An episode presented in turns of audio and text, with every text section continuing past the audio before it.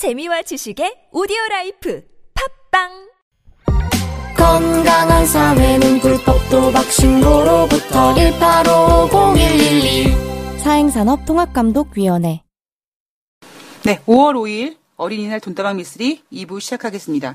자, 1부에 이어서 어, 이날 5월 3일 목요일 뉴욕 주식시장의 특징주는 뭐 금융업종이 0.9% 하락했고 헬스케어가 0.9% 하락했고 기술업종이 0.3% 올랐고 소재가 0.34% 상승했다. 뭐 특징주로는 아마존이 0.2% 올랐고 애플이 0.2% 반등했다. 그나마 어 이런 아마존과 애플의 지수 반등에 어떠한 뭐 기여했다. 근데 여러분들께서도 아마 돈다방 미스를 들으신 다음에 뉴욕 주식시장 마감 현황 검색하셔가지고 아마 보실 겁니다. 근데 요즘에 기업 어떤 주가에 대해서 얘기 나오지 않죠? 왜 안 나올까요, 여러분?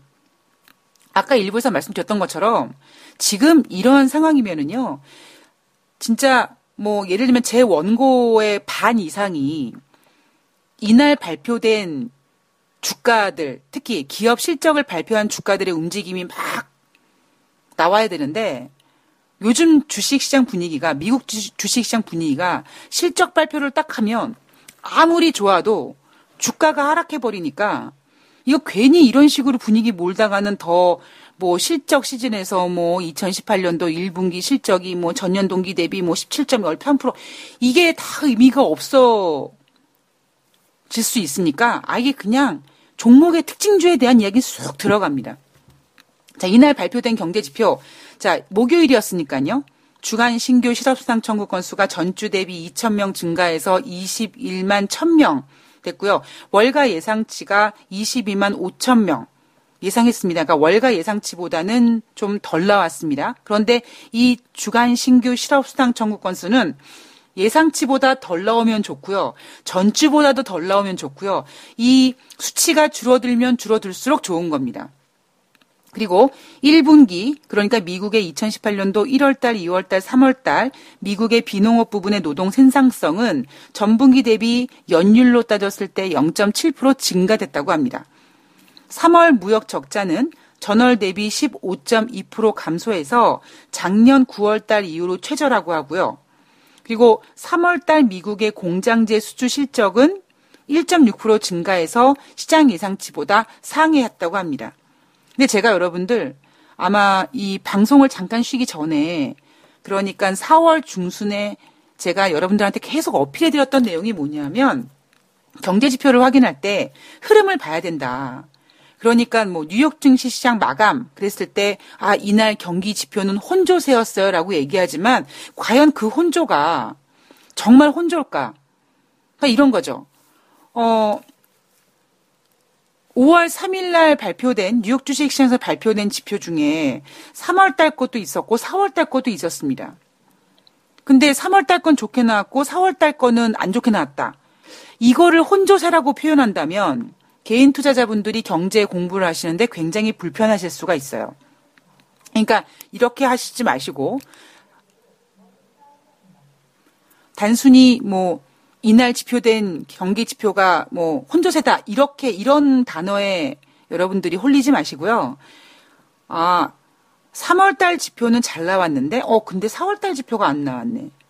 제가 지금 지난번부터 계속 말씀드리는 게 어, 지표들이 많이 엇갈리면서 흔들리고 있는데 최근에 발표되는 4월 달 지표가 별로 좋지 않았다라는 말씀을 드렸죠. 오늘 지표도 마찬가지로 3분기 3월달 무역 적자, 3월달 미국의 공장재 수주 실적 다 예상치보다 상회하고 잘 나왔다라고 합니다. 그러나 4월달 서비스업 구매 관리자 지수는 전월보다 낮은 56.8이 나왔는데 시장 예상치보다도 하회했다고 합니다. 그러니까 뭐 절대적인 상대적인 평가를 약간 제외하고 여러분들께서 큰 틀에서 뭔가 경제 흐름을 보신다면 돈다방 미시를 통해서 그래 그래 어 3월달 지표보다는 왠지 4월달 지표들이 좀 둔화되는 것 같네. 이런 흐름만 여러분들께서 충분히 알고 가셔도 진짜 반은 먹고 들어가시는 거예요. 왜? 이렇게 이렇게 흐름을 짚어주는 곳이 저는 없다라고 생각이 듭니다. 혹시 여러분들 이 돈다방 미스를 청취하시면서 저처럼 이렇게 흐름을 살펴주시는 전문가님 계시면 저한테 소개 좀 해주세요. 제가 가서 같이 좀 뭐좀 뭐 해보자고 하게요. 그래서 어, 여러분께서는 너무 그러니까 큰 욕심 내지 마시고 그다음에 너무 뭐 지금 뭐 다 일일이 체크하려고 하지 마시고요. 전체적으로 큰 흐름 큰 흐름은 제가 짚어드리잖아요. 아, 왠지 여러분, 3월달 지표보다는 4월달에 나오는 지표들이 좀 둔화되고 있지 않습니까? 근데 제가 이거 거짓말 하는 건 아니잖아요. 그러니까 여러분들이 이런 거, 아, 맞다. 뭐, 이날 경, 이날 발표된 경제 지표가, 아유, 좋았네. 아, 좋은 게 나왔네. 근데 딱 봤더니 뭐 2월달 지표 혹은 3월달 지표.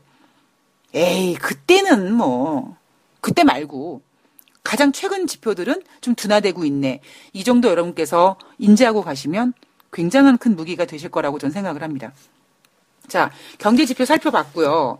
어, 뉴욕 월가에서는 이날 뉴욕 월가에서 나온 얘기는 이날 장중에 그 다우 지수 같은 경우는 400포인트 가까운 하락이 상승 반전했지만 이 장중 반등에 큰 의미를 두기는 좀 어려울 것 같다라고 평가를 하고 있습니다.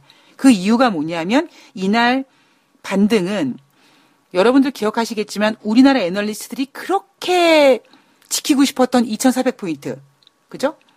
2400포인트는 목숨처럼 지키고 싶어서 맨날 금요일마다 나오는 다음 주 어떤 뭐 미리 보기 했을 때 코스피 하다는 2400 절대 안 깨게 어떻게든지 2400 지키려고 노력했던 것처럼 미국 같은 경우에는 기술적인 분석에서 200일선이 좀 굉장히 중요한 거든요.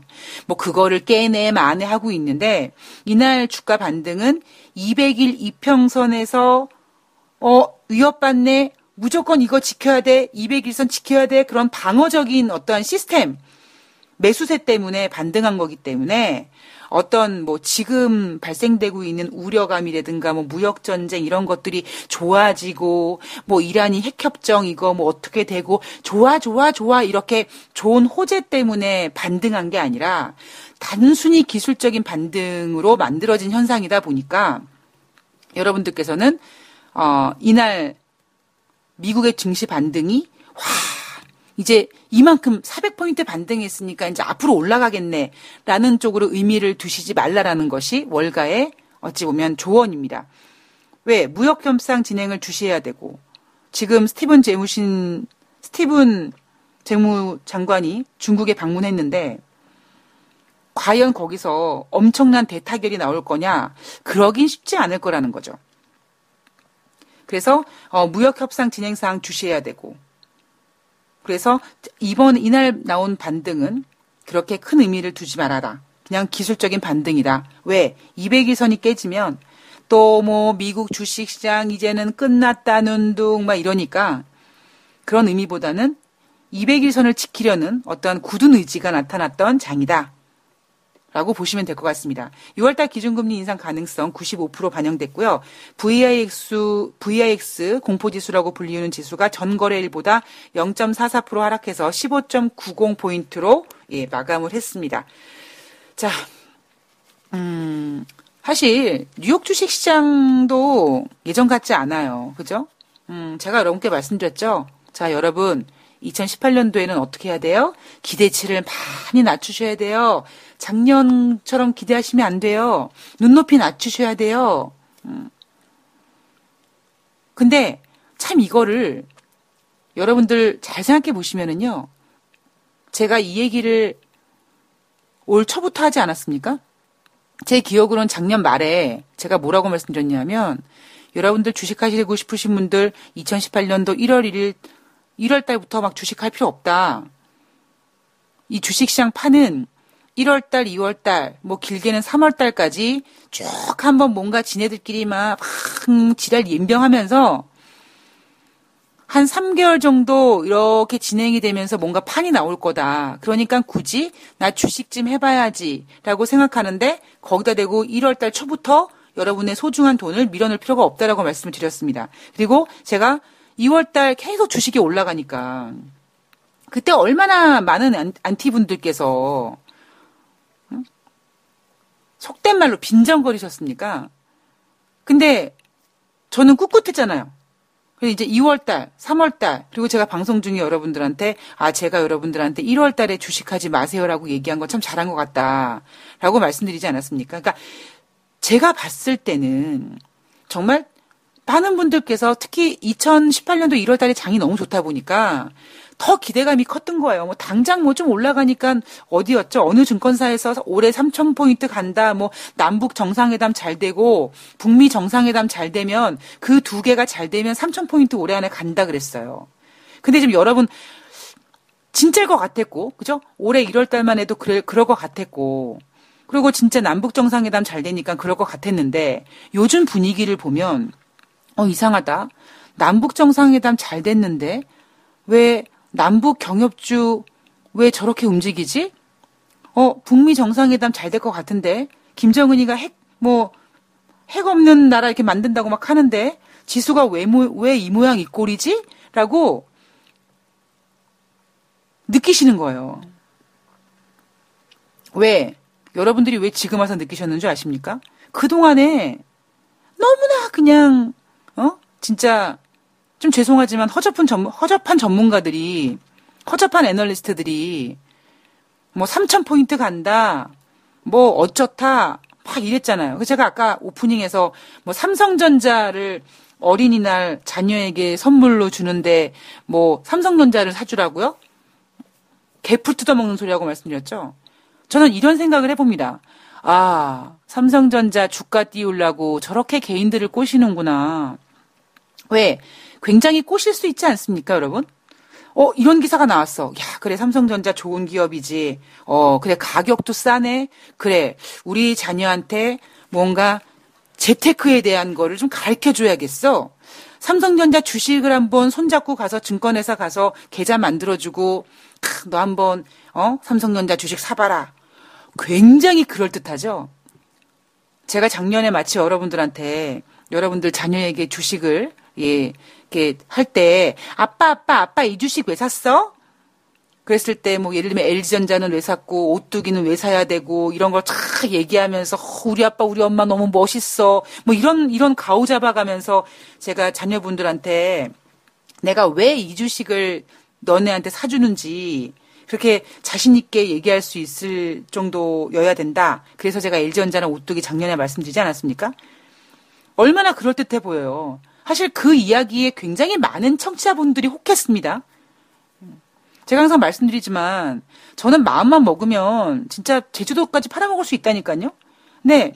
그 혹했단 말이에요. 그러니까 지금 제가 이날 5월 4일날 삼성전자가 재상장되는데 뉴스에서 기사 나오는 게 센터장들이 그러니까 증권사 애널리스트들이 10군데 중에 6군데가 어린이날 선물로 주식을 사준다면 삼성전자를 사주라 그랬다.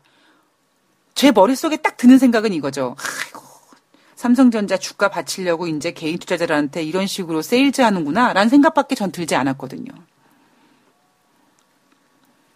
제가 맞든 틀리든 돈다방 미스리 한 3년 정도 방송하면서 그래도 일관성은 있지 않습니까? 예? 뭐 삼성전자 액면 분할에 50배로 늘어나 가격이 5만 원 다운돼 와 진짜 재상장 되는 날 막 상한가 갈 것처럼 느껴지죠. 근데 제가 아닙니다 여러분 그랬잖아요. 왜? 경험담이에요. 경험담. 어, 저는 이 경험보다 무서운 게 없다고 생각하게, 생각하고 있기 때문에, 뭐, 하여튼 그렇습니다. 그래서, 뭐, 삼성전자 같은 경우도 그렇고, 그리고 지금 여러분들께서 1월 달까지만 해도 주식이 더 갈 것처럼 보였고, 그랬음에도 불구하고, 이제 지금 와서 많은 분들이, 어, 좀, 좀, 좀, 좀 그러네. 음, 거기다가 여러분들 눈 뜨고 봤더니 지금 5월이에요. 2분기 중에서도 이미 1분기 지났고 2부 2분기도 가운데 와 있고요. 이제 다음 달은 6월이면은요. 이제 반기예요. 1년의 반이란 말이에요. 되게 재밌는 이야기. 홈쇼핑에서 이제 이러죠. 5월 달 되면 또 6월 초만 해도 어떻게 여러분들 고객의 그 고객을 혀로 꼬시는지 아십니까?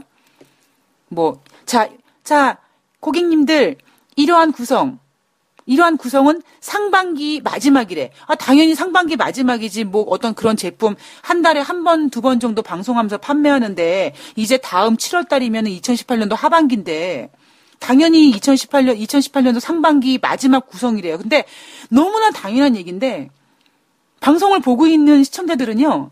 그래, 상반기 마지막이래. 이런 것도 안 준대. 그러면서 뭐예요? 구매 버튼 누르는 거예요.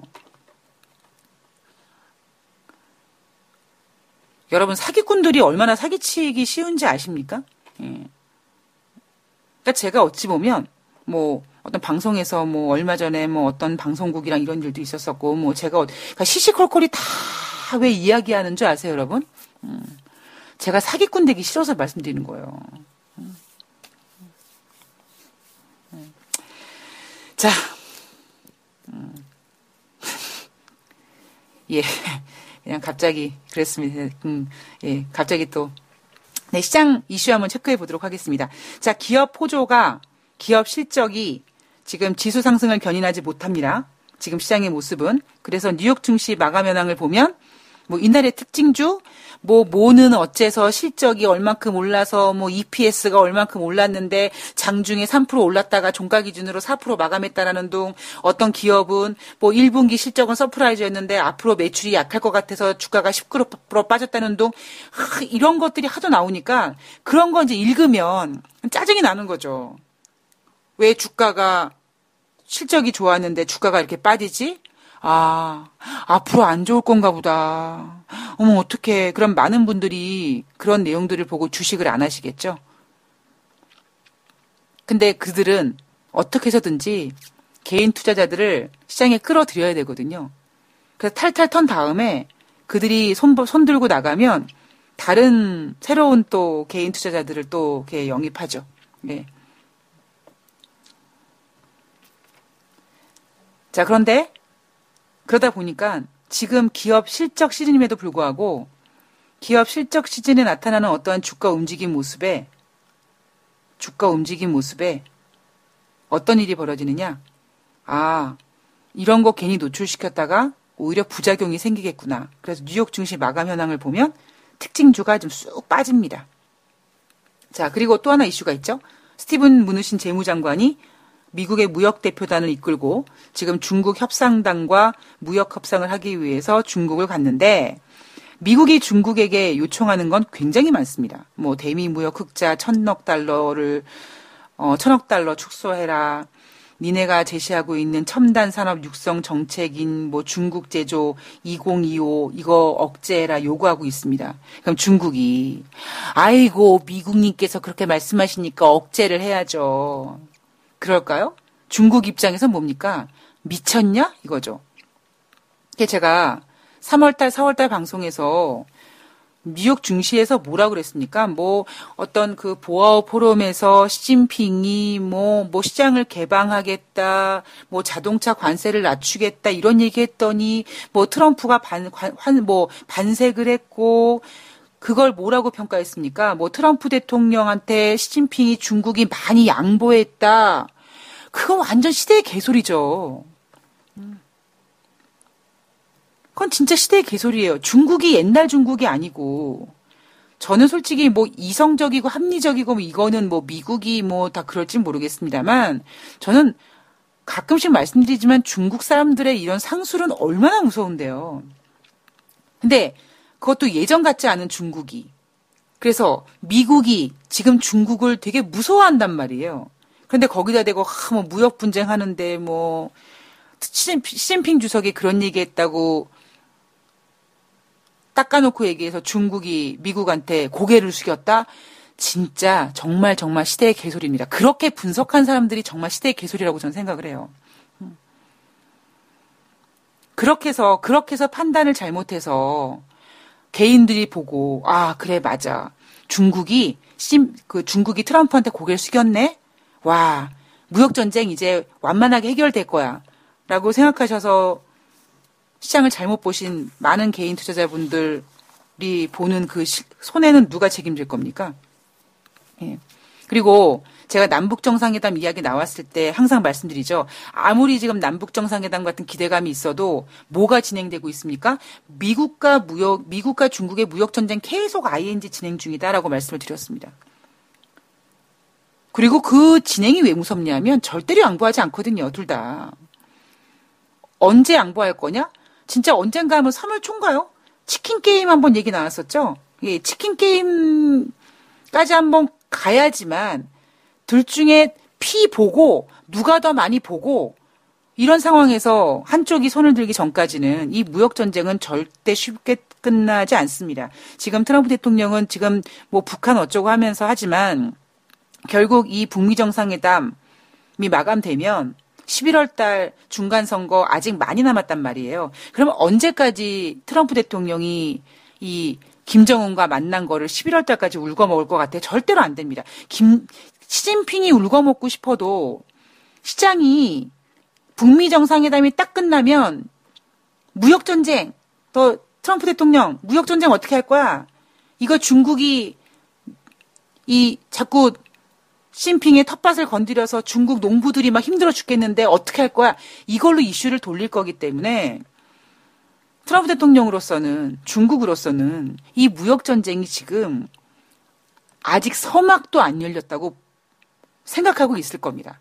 단지 잠깐 음, 트럼프 대통령이 노벨상 타고 싶어서 뭐 여하튼 뭐 노벨상 타고 싶은 게 아니라 중간 선거 이기고 재임하고 싶어서 그런 거겠죠. 여기 연임하고 싶어서 그런 거겠죠. 자, 어, 이 무역 대표단이 중국한테 제시하는 이런 내용들, 중국 입장에서는 미쳤냐 내가 이런 반응을 예상하고 있기 때문에 이번에 어떤 무역 대표단이 무역 협상하면서 야 우리 중국과 미국이 무역 협상 타결 잘했어 라는 답이 나오기는 좀 어렵지 않겠는가라는 것이 시장에서 걱정하고 있는 거고요. 여기에다가 지난 2015년 합의하고 이행해온 그 핵협정을 재협상하지 않을 것이다. 라고 이란의 재무장관이 이야기를 했, 했습니다. 트럼프 대통령은 이란의 핵협정을 수정해라 라고 요구하고 있죠. 각국의 이득, 각국의 어떤 권력, 이런 것들에 대해서 정말 지금 중국과 미국 같은 경우, 이란과 미국 같은 경우 완전 팽팽한 긴장감이 지금 유지가 되고 어디 하나 쉽게 알았어. 내가 그러면 포기할게. 이런 분위기가 전혀 지금 나타나고 있지 않다는 점이 시장을 불안하게 만드는 요소, 요소라고 보시면 될 것 같습니다. 여기에다가 뭐 특징주를 보면 얼마 전에 뭐 테슬라가 뭐 4개월 내에 뭐 파산하네 뭐하네 이런 얘기 나왔는데 테슬라 CEO가 뭐 우리 자금 유치 필요 없다 뭐 이런 얘기 나오면서 뭔가 안정적일 것처럼 보였던 그 테슬라가 현금 소진 우려감. 그리고 야 아무리 니네가 큰 소리 뻥뻥 치고 현금 필요 없다라고 했는데 왠지 니네 추가 자금 필요할 것 같아. 이런 우려감이 다시 확대되면서 테슬라 주가가 빠진 것도 미국 증시를 좀 불안하게 만들었던 요인이고요. 그리고 특히 지금 중국과 미국과의 어떤 무역 전쟁의 우려감 같은 경우엔 전일에도 말씀드렸지만 미국이 자국 군대 내에서 중국의 뭐 화웨이나 GT나 이런 것들 그런 걔네들이 만든 휴대폰 쓰지 못하게 했고 그리고 미국 전역에서 아예 중국산 통신 장비를 못 쓰게 하는 거를 뭐 검토 중이다. 이런 내용이 나온 상태에다가 중국이 미국산 대두의 수입을 하기로 했던 거를 취소했다라는 이야기까지 나오면서 무역 전쟁 우려감이 지금 잦아들지 않고 있습니다. 여기에다가 트럼프 대통령 법무팀에 최근 합류한 루돌프 줄리아니 전 뉴욕시장의 발언을 보면 트럼프 대통령이 자기 변호사를 통해서 그 포르노 여배우에게 입막음을 위해서 돈을 지급했다. 뭐 이런 얘기 나오면서 아휴 또 그것도 머리가 아픕니다. 여기에다가 모건 스탠리에서 나온 보고서를 보면요. 아시아 이머징 마켓의 비관론을 제시했습니다. 여러분들 혹시 기억하실지 모르겠으나 돈다방 미스리를 들으시는 분들 좀 좀 오래 들으셨던 분들 올해라고 해봤자 뭐 1년 정도 들으셨던 분들은 혹시 기억하실지 모르겠으나 미국의 어떠한 뭐 미국이 금리 인상하고 이러면서 미국의 어떤 경기 정점을 찍고 그다음에 미국 경기가 좀 꺾였을 때 아마 제 기억으로는 작년 한 중후반이었던 것 같습니다. 왜냐하면 어 6월 달에 작년에 금리 인상을 미국에서 한 다음에 미국이 경기 지표가 이런 것들이 좀 꺾이면서 12월 달 금리 인상 좀 불확실할 것 같다. 라는 분위기가 형성이 됐었을 때 미국의 경기가 꺾인 거 아니냐 이런 우려감이 있었는데 그때 우리나라 애널리스트들이 뭐라고 보고서 썼냐면 미국이 경기가 둔화돼도 우리나라는 괜찮다 그랬어요. 그래서 제가 그때 뭐라고 했습니까? 그때도 역시 개풀 뜯어먹는 소리라고 했습니다. 우리나라 경제가 그렇게 좋아요. 그렇게 엄청나요. 미국이 미국이 경기가 둔화돼도 우리는 아, 좋아요. 진짜 정말 정말 정말 정말 그걸 정말 시대의 개소리입니다. 예. 미국이 꺾이는데 어떻게 우리나라가 좋을 수가 있어요? 말도 안 되는 소리야, 그거는 진짜. 주제 파악을 해야 되고요. 분수를 생각해야 되고, 특히 경제에서, 특히 주식시장에선 더 그게 중요하다고 생각을 합니다. 자, 모건 스탠리 보고서를 보면, 아시아 신흥국 주가 랠리가 꺾일 것이다. 주가 상승 사이, 아, 주, 주가의 어떤 추가 상승이 안 된다. 이미 정점 찍었다. 사이클 꺾였다라고 얘기하고 있고요. 그 정점의 시간은 바로 우리가 뭐 3,000포인트 간에 뭐 어쩌니 저쩌니 했던 그렇게 설레발치고 난리쳤던 바로 2018년도 1월 달이 1월 달에 찍었던 고점이 정점이라고 판단하고 있습니다. 누가? 모건 스탠리가요. 그 근거는 뭐냐면 일단 IT 섹터의 약세 전환 그리고 중국과 미국의 무역 전쟁 리스크, 그다음에 미국의 국채 수익률 급등, 그리고 아시아 신흥국 전반에 걸쳐서 올해 이익 성장 둔화 이런 것들 때문에 신흥국 아시아 이머징 마켓이 안 좋을 거라고 얘기하고 있습니다. 여기에다가 우리나라 LG 연구소가 2018년도 반도체 기업 투자 증가 속도가 둔화될 거라고 제시했죠. 그동안에 우리나라는 반도체 외끌이로 한국 경제의 체력을 버텨왔는데 이제 그 체력의 체력이 다 소진됐다. 한기 도달했다. 그 이후로는 뭐 최저임금 인상이라든가 주택건설 부진이라든가 뭐 노동수요 둔화 그리고 2018년도 이런 영향으로 2018년도 취업자 증가가 작년보다 3분의 1 정도 감소될 거라고 합니다. 이게 현실이에요. 물론 아니었으면 좋겠죠. 돌아가는 분위기가 쉽지가 않아요.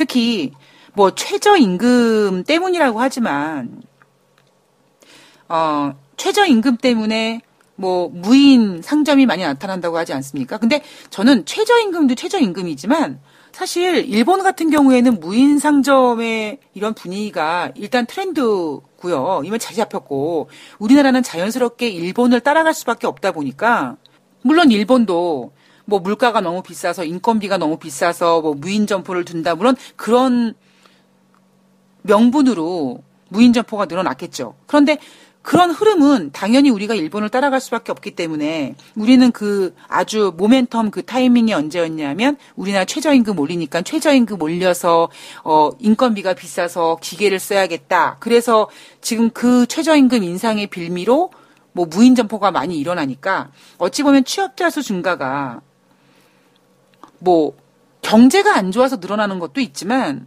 그만큼 어떠한 부분은 어떤 자동화한테 뺏기고 이런 부분에 있어서 분명히 영향을 받을 수밖에 없겠죠. 거기에다가 무엇보다 걱정스러운 건 우리나라 가계부채, 그다음에 미국과 금리 역전, 미국이 금리 인상을 더한다. 저는 아직까지 미국이 뭐 금리 인상 뭐 올해 앞으로 추가적으로 6월 달에 한 번 하고 추가적으로 두 번 더 할 것 같다라는 부분에 있어서 저는 좀 아직까지는 제가 동의를 못 하겠어요. 예. 근데 어 왜냐하면 FOMC에서 단순히 물가 지표만 보는 게 아니라 여러 가지 경제 상황을 본다면 이럴 수 있죠. 정말 이 모건 스탠리의 자료 따라서 신흥국 어떤 경제가 꺾였다. 그랬을 때 FOMC에는 신흥국 경기가 꺾여서 그거 위험해서 우리는 금리 인상 이번에 못하겠다라고 할수 있는 거거든요. 그래서 저는 앞으로 추가적으로 세 번의 금리 인상이 더 될 거라는 것에 대해서는 좀 부정적으로 보고 있고요. 6월 달에 금리 인상 확실하고 뭐 12월 달 뭐 정도 그러니까 진짜 점진적으로 세 번. 그리고 만약에 세 번을 못 하게 된다면 그때부터는 이제 뭐냐면 아 미국 경기가 후퇴된다라는 거를 인정한다는 거기 때문에 앞으로 두 번을 하면 그나마 적정. 근데 한 번만 더 하고 또 못하면 걱정. 적정이냐 걱정 사이가 되는 거죠. 시장이 지금 이렇습니다. 예. 여러분들이 제가 항상 말씀드리지만 주식은요, 정말 절대로 위시리스트로 매매하시면 안 됩니다. 예, 삼성전자 여러분들 200만 원 넘게 사셨을 때 얼마나 부푼 꿈을 꾸고 사셨겠습니까? 평소에 못 사던 몇백만 원짜리 삼성전자를 사면서 평소에 사지 않던 그 삼성전자를 매수 주문 내면서 크, 이게 이제 며칠 뒤면은 내 잔고에 빵빵하게 50배 불어가지고 나타나 있겠지. 그리고 삼성전자가 재상장 되자마자 막 상한가 치겠지. 난 부자 되겠지. 그건 무슨 생각이다? 여러분의 위시리스트란 거죠. 현실은 절대 그렇지 않습니다. 여러분 제가 주식 매매하면서 얼마나 많은 부푼 꿈을 갖고 매매했겠습니까? 제가 가끔씩 방송에서 말씀드리잖아요. 주식 하시는 분들, 자, 주식을 지금 딱 사고, 계산기를 앞에 두고, 계산하죠? 자, 내가 이거 만 원에 샀는데, 가만있어 봐. 내가 이거 만 원에 300주를 샀는데, 내가 이거 만 3천 원에 팔 거니까, 어, 300주 곱하기, 어, 3천 원은, 어, 내가 90만 원 버는 거네. 뭐 하고 있어요? 혼자서 소설 쓰고 있는 거예요. 해피엔딩 소송을 쓰고 있는 거예요. 우리나라 속담에 떡 줄 사람은 생각하지도 않는데 김치국부 터 마신다는 얘기가 있는 것처럼 많은 개인 투자자분들이 어, 본인이 생각하는 본인이 쓴, 쓰는 시나리오에다가 주식시장을 마치거든요. 절대 그러한 일은 일어나지 않습니다. 예. 주식시장은 그렇습니다. 아, 개인 투자자가 뭐를 해야 돼요? 내가 주식을 살려고 하는데 하, 내가 기술적인 차트 분석하고 이랬는데 하, 이거 저점이야. 내가 사는 것이 곧 저점이어라. 그런 정말 그런 쓰레기 같은 생각은 버리셔야 된다. 어떤 생각이다? 내가 주식을 사면 무조건 빠진다. 그러니까 조금만 사세요. 그리고 기다리세요. 어떻게 기다려요? 주식 빠지길 기다리세요. 그러면 오르겠죠. 개인 투자자가 이 어려운 주식 시장에서 살아남을 수 있는 방법은 그것밖에 없습니다. 매도도 마찬가지고요. 그러니까 이런 모든 이러한 과정들을 돈다방 미스리에서 앞으로 유료화 방송에서 여러분들께 좀 제시를 해드릴 수 있도록 최선을 다해서 노력을 하겠습니다. 자, 5월 5일 돈다방 미스리가 준비한 내용은 여기까지입니다. 예, 뭐 많은 분들께서 혹시 삼성전자에 대한 뭐 생각하셨을 것 같은데 삼성전자에 대한 어떠한 예상은 충분히 제가 앞서서 해드렸고 그리고 앞으로도 어, 삼성전자 움직임 이런 것들은 중요한 상황이 보여지면 제가 그때그때 꼭 여러분께 방송 중에 멘트를 해드리도록 하겠습니다. 자, 아, 여러분 한 주 고생 많으셨고요. 오늘 어린이날, 어, 어린이날 선물로 우리 자녀한테 삼성전자 사줘야지. 뭐 사주시는 거는 여러분 마음인데요. 뭐 아까 뭐 반도체 업황 꺾였다는 얘기도 있고, 음, 여러 가지 생각을 해 보셔야 되지 않을까요? 그리고 만약 사주신다고 하시면 조금 더 저가에 살 수 있는 기회가 오지 않을까요? 굳이 어린이날 사야 됩니까? 물론 어린이날 중심 안 열리지만, 예. 어린이날, 어, 자녀분들 위해서 정말 금쪽 같은 내 새끼 위해서 좋은 시간 보내시고요. 그리고 여러분들 모두 한 주 동안 고생 많으셨고요. 예. 아, 저는, 음, 좀 실락을 했는데, 예, 생각해보니까 제가 짱구를 잘못 걸려가지고요. 간단하게, 예, 5월 6일 날, 5월 4일 금요일 주식시장 좀 짚어드리는 간단한 시간 한번 준비해 보도록 하겠습니다. 자, 저는 여기서 마무리하겠습니다. 예, 행복한 어린이날 보내세요. 고맙습니다.